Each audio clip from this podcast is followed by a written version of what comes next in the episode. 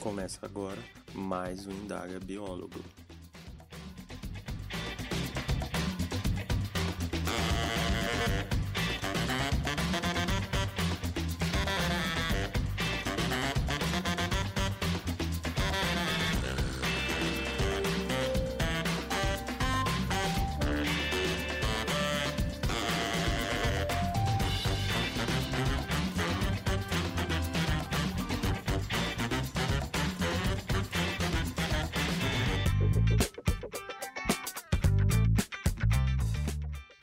Pessoal, eu sou Gabriel Messias e essa é mais uma edição do Indaga Biólogo, um podcast para falarmos sobre a profissão do biólogo.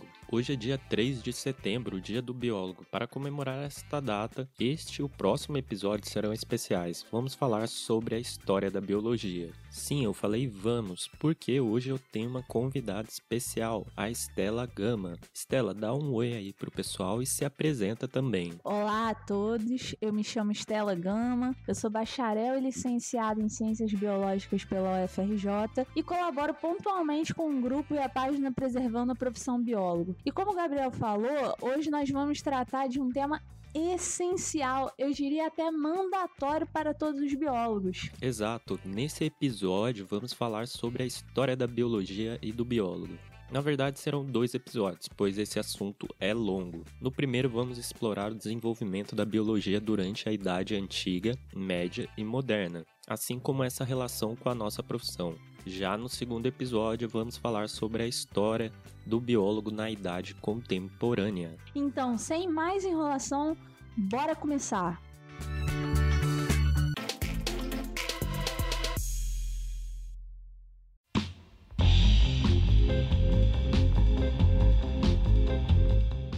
Para iniciarmos, que tal tratarmos do que é o biólogo? Esse profissional múltiplo igualmente tem muitas definições. Pois é, Gabriel. Se a gente for ver no Wikipedia, existe a seguinte definição: Biólogo é um cientista que tem conhecimento especializado na área de biologia e que desenvolve seus estudos por meio do método científico, buscando explorar e explicar os mecanismos subjacentes que regem o funcionamento da matéria viva. Já no dicionário Aurélio, temos que biologia, biólogo, aliás, é o que é versado em biologia, ou seja, aquele que estudou biologia. E além dessas definições, também é importante destacar outras, mais práticas, mais palpáveis, que nos dão uma definição melhor de quem pode ser considerado biólogo e o que ele faz. Acho que o Conselho Federal de Biologia, o CFBio, e a lei que regulamenta a nossa profissão de biólogo no Brasil, Lei número 6684 de 3 de setembro de 1979 são ótimos exemplos para isso. Com certeza, Gabriel. A lei número 6684 define que o biólogo é toda pessoa bacharel ou licenciada em ciências biológicas, história natural ou em ciências com habilitação em biologia. Essa lei diz ainda que o biólogo pode elaborar estudos técnicos e pesquisas científicas, realizar consultorias, perícias técnicas e projetos. O biólogo tem a possibilidade de trabalhar em todo tipo de organização, como fundações, empresas públicas e privadas e sociedades. Ele pode também prestar consultoria a empresas, ou seja, o papel do biólogo vai muito além do meio acadêmico e da sala de aula que a gente geralmente imagina. Já o Conselho Federal de Biologia, para quem não sabe, é o órgão máximo que rege a classe. Ele é responsável por regulamentar a atuação do biólogo. O conselho divide as áreas de atuação do biólogo em três três grandes grupos: meio ambiente, saúde e biotecnologia, sendo que nós poderíamos até considerar uma quarta área que não é mencionada pelo Conselho, que é a área do ensino, já que os licenciados em biologia que ministram aulas em escolas e universidades também são considerados biólogos. Isso mesmo, mas agora a gente precisa voltar lá atrás na linha do tempo. O termo biólogo é muito recente, ele começou a aparecer no século XX. Até então, as pessoas que estudavam ou praticavam ciências que fazem parte da biologia recebiam outros nomes.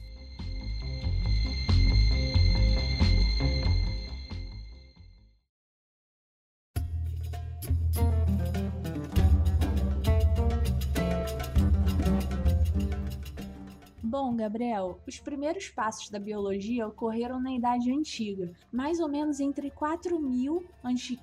até 476 d.C., com o desenvolvimento da ciência na Mesopotâmia, no Egito, na China, na Índia e na Grécia Antiga. Justamente na Grécia Antiga, alguns filósofos se debruçaram sobre a história natural dos seres vivos e do mundo. Eles não praticavam a biologia de uma maneira técnica científica, né? Eles não realizavam o método científico propriamente dito, até porque este nem existia na época, e se concentravam mais em tentar entender a origem dos seres vivos e elementos naturais. Resumindo, o que eles faziam estava bem mais para a filosofia do que para a biologia, mas ainda assim, esse foi um registro dentro da civilização ocidental do início desse processo de se perguntar sobre a origem do mundo natural, que é o processo criador da biologia como ciência. Só para citar alguns nomes, já que nem todos estão familiarizados com os filósofos da Grécia Antiga, temos como exemplo Tales de Mileto, primeiro a estudar temas envolvidos na natureza. Ele, na verdade, não era grego, era turco. Ependócles de Agrigento, dentre várias coisas, propôs que os seres vivos fossem originados da Terra e que aqueles da sua época eram resultantes de um processo de seleção dos que tinham mais coragem, habilidade ou velocidade para se proteger. Demócrito de Abdera, Herófilo e Erasistrato destacaram-se como anatomistas realizando dissecações e os dois últimos fazendo vivecções em seres humanos. Claro que essas referências que nós estamos citando não são as únicas, tá, pessoal?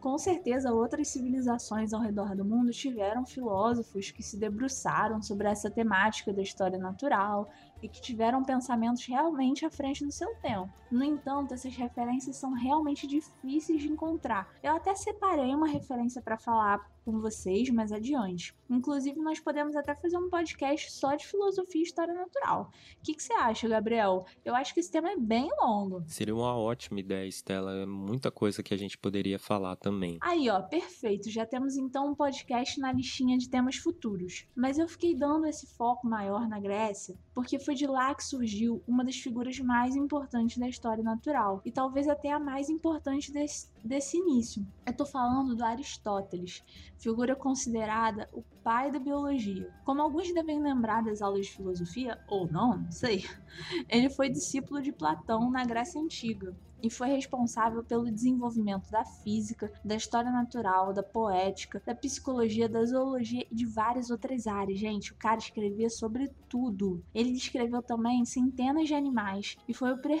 o. Ih, difícil de falar, né? O precursor, pronto, foi. O precursor da sistemática junto com o Teofrasto. Esse já é menos conhecido, sendo que o Teofrasto é considerado mais assim da área da botânica, o precursor da botânica. Além disso, o Aristóteles também foi responsável por descrever espécies marinhas, olha só que legal, diferenciar os cetáceos e os peixes, a capacidade de emissão de som, classificar animais segundo presença ou não de sangue. Então ele já tinha um pensamento bem avançado para a época dele. Porém, nem só de acerto Aristóteles viveu. Dentre seus erros, ele supervalorizou a participação masculina na reprodução, acreditou na geração espontânea, afirmou que o homem teria apenas um pulmão e que o pensamento se dava no coração e não no cérebro mas vale considerar que, apesar dos erros, a contribuição dele para a biologia foi fundamental. Só adicionando ao quanto ao que a Estela falou, Teofrasto, que foi um dos mais importantes botânicos da antiguidade, era aluno de Aristóteles, e diferente deste, ele acreditava que os animais eram superiores às plantas no quesito razão. Na Roma antiga, nós também tivemos alguns estudiosos que merecem um destaque, embora poucos avanços na biologia tenham ocorrido nessa região. Plínio o Velho ele, esse é até famoso. Ele escreveu várias obras envolvendo história natural e Diosco, dis, e, gente, desculpa, e Dioscórides. Ele descreveu também muitas plantas, animais, minerais e drogas derivadas de plantas. E mudando um pouco do cenário, a última referência que eu trago para vocês é bem legal também e bem diferente, porque sai um pouco do eixo europeu ocidental é aquela que eu tinha falado com vocês lá atrás. Em 800 e pouco depois de Cristo, existiu um cara chamado Al-Jarris, não sei se fala assim, eu acredito que sim.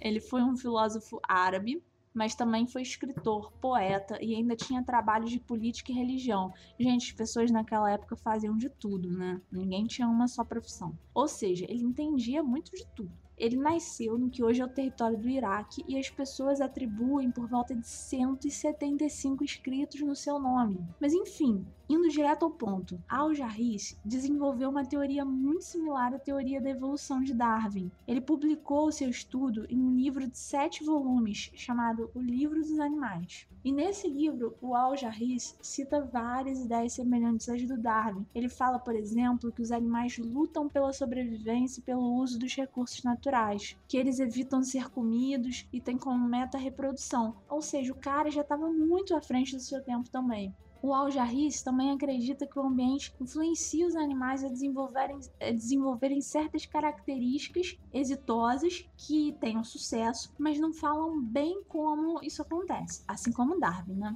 Quer dizer, eu não consegui achar o livro dele, parece que só tem árabe, eu achei o livro completo, mas em árabe. Mas pelo que eu procurei em reportagens e artigos, não fica claro se ele fala isso num sentido darwinista ou num sentido mais lamarquista de lei do uso e desuso, por exemplo. De qualquer maneira, ele também escreve que os animais sobreviventes dessa luta natural podem transmitir suas características vencedoras, o que certamente parece muito com Darwin. Muito maneiro, né, gente? Então, de uma forma geral, a Idade Antiga foi marcada pelo começo do estudo da biologia, com descrição de espécies, estudos de anatomia e algumas teorias sobre certos temas. Entretanto, essas descrições de espécies não seguiam rigor científico como a gente entende hoje em dia. Não havia metodologias de definição e avaliação de espécies como nós entendemos hoje. Além disso, a biologia ainda estava muito inserida na filosofia e na história natural. Thank you.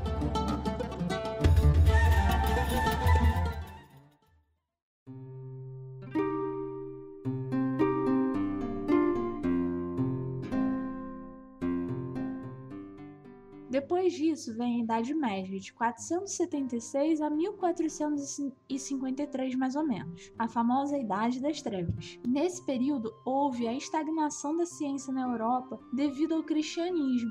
Obras científicas eram consideradas pagãs e eram confiscadas ou até mesmo queimadas. No Ocidente, os únicos que preservaram materiais científicos foram os árabes, olha só. Mas olha que por ironia do destino, foi nesse período da história que surgiu a primeira universidade considerando o contexto ocidental, a Universidade de Bolonha, em 1088, e ela está ativa até hoje e já teve nomes como Nicolau Copérnico e Humberto Eco frequentando a mesma. E outras universidades conhecidas também surgiram nesse período, depois da Universidade de Bolonha, como a Universidade de Oxford e a de Paris. Eu acho importante destacar também, Gabriel, que só para só contextualizar para quem está ouvindo, que essas universidades que eu falei eram bem diferentes das que nós temos hoje, apesar de elas terem sido os embriões das universidades modernas. Inicialmente, as universidades na Idade Média surgiram dentro de escolas catedráticas, escolas religiosas, né? Já que o conhecimento na Europa estava praticamente todo na mão da igreja, era impensável fundar uma instituição voltada para ensino e pesquisa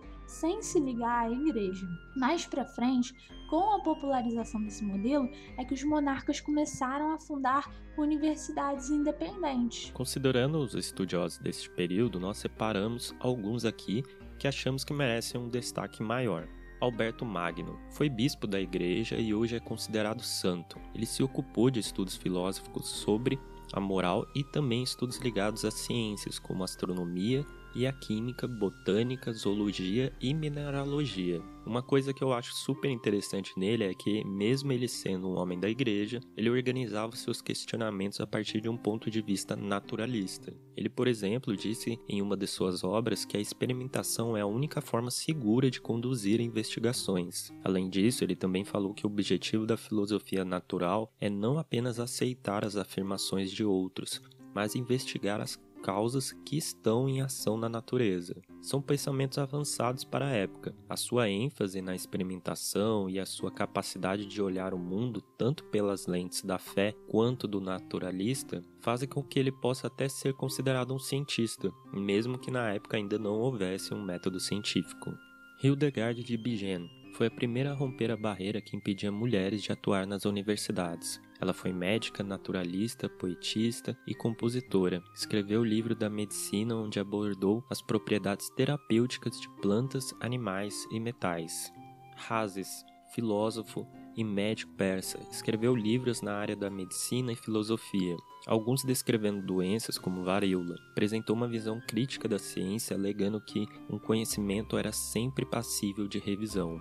Ibn al-Nafis foi um médico árabe que descreveu a circulação pulmonar, contrariando a proposta de Galeno, sendo depois de três séculos confirmado por Serveto e Colombo na Europa. Foi um período semelhante ao anterior, com trabalhos descritivos e um pouco de questionamento da própria ciência, correto? Acho que ainda tinha muita mistura entre filosofia e ciência, menos do que antes, mas ainda tinha. A ciência era mais romântica, por assim dizer. Correto, Stella. A Idade Média é seguida pela Idade Moderna, e mais ou menos aí nessa transição entre esses dois períodos acontece na Europa um movimento chamado de renascentismo, que vai até quase o final da Idade Moderna. Ele trouxe muitos avanços para as ciências e nós discutiremos ele no próximo bloco.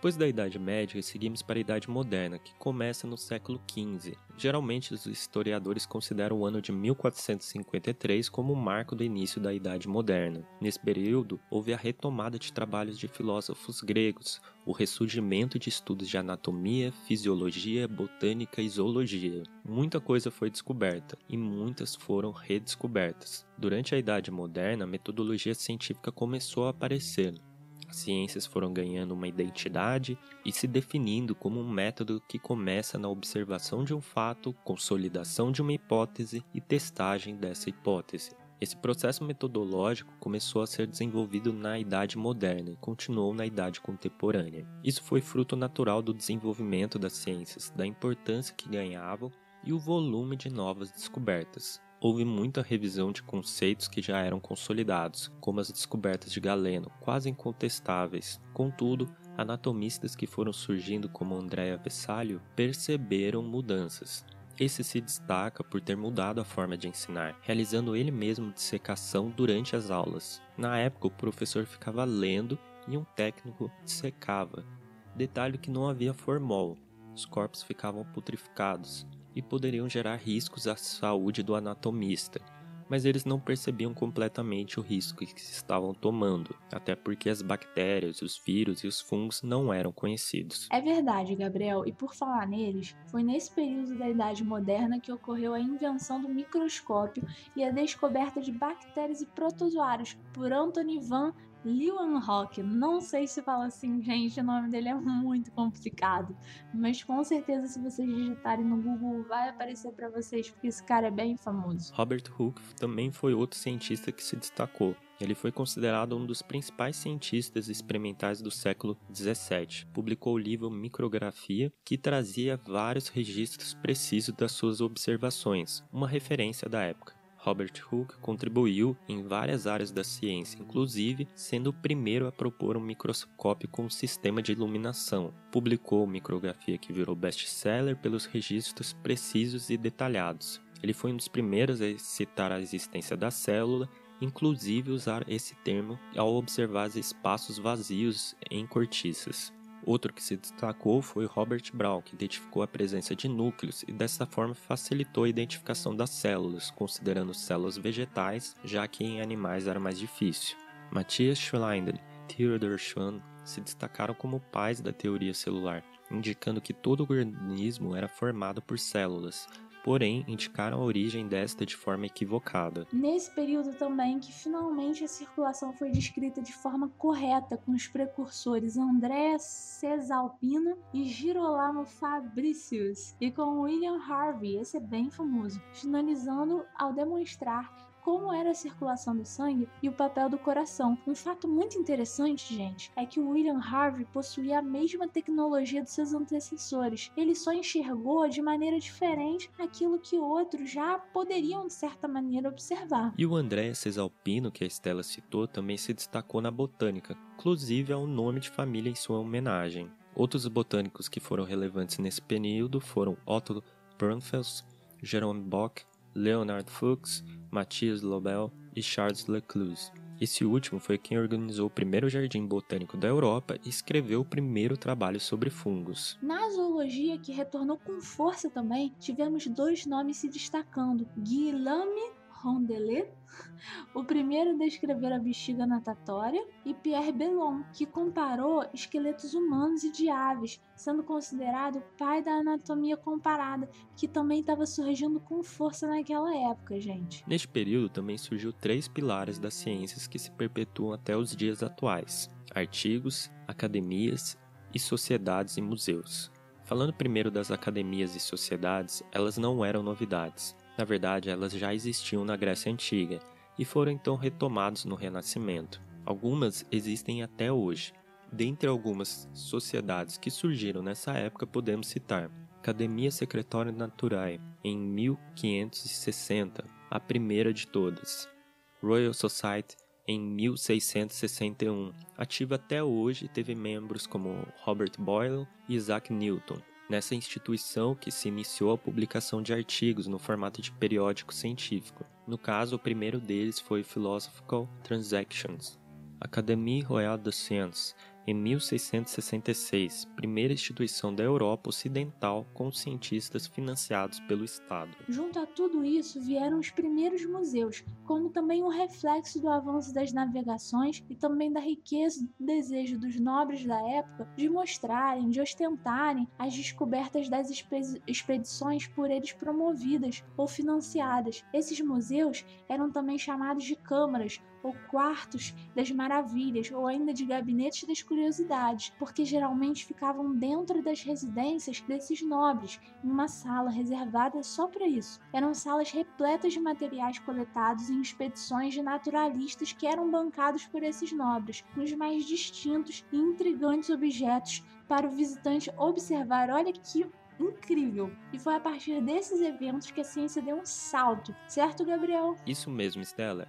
Foi nesse momento que a ciência começou a se desenvolver mais e que a idade moderna e contemporânea foram fundamentais para a consolidação de alguns conhecimentos que aplicamos até hoje. Sim, na Idade Contemporânea isso avançou ainda mais. A Idade Contemporânea vai da Revolução Francesa, no final do século XVIII, até os dias atuais. Só aí dando um parênteses de história. Esse período representou uma rápida evolução do pensamento científico. Diversas descobertas importantes aconteceram nesse período, como a teoria da evolução, a pasteurização, as vacinas, ó, o DNA, a teoria da tectônica das placas e muitas outras. Só tem algumas. Todo esse avanço foi possível também por conta de diversos fatores. As universidades que surgiram na Idade Média se expandiram muito e ficaram mais independentes da igreja. O comércio com a Ásia se intensificou ainda mais com os meios de transporte mais eficientes a exploração das colônias europeias nas Américas, na África e na Ásia também permitiram à Europa um grande acúmulo de capital. E principalmente na área de zoologia e botânica, essas colônias representaram um campo fértil para as descobertas dos cientistas e naturalistas, que organizavam grandes expedições. Acho que tudo isso ajudou o avanço na ciência europeia. E provocou também a fragmentação das ciências em disciplinas maiores como a biologia. Sim, Gabriel, mas isso é um papo para o nosso próximo episódio, assim como a história da criação da profissão de biólogo no Brasil. Então, pessoal, por hoje ficamos por aqui. Até mais, até o próximo episódio.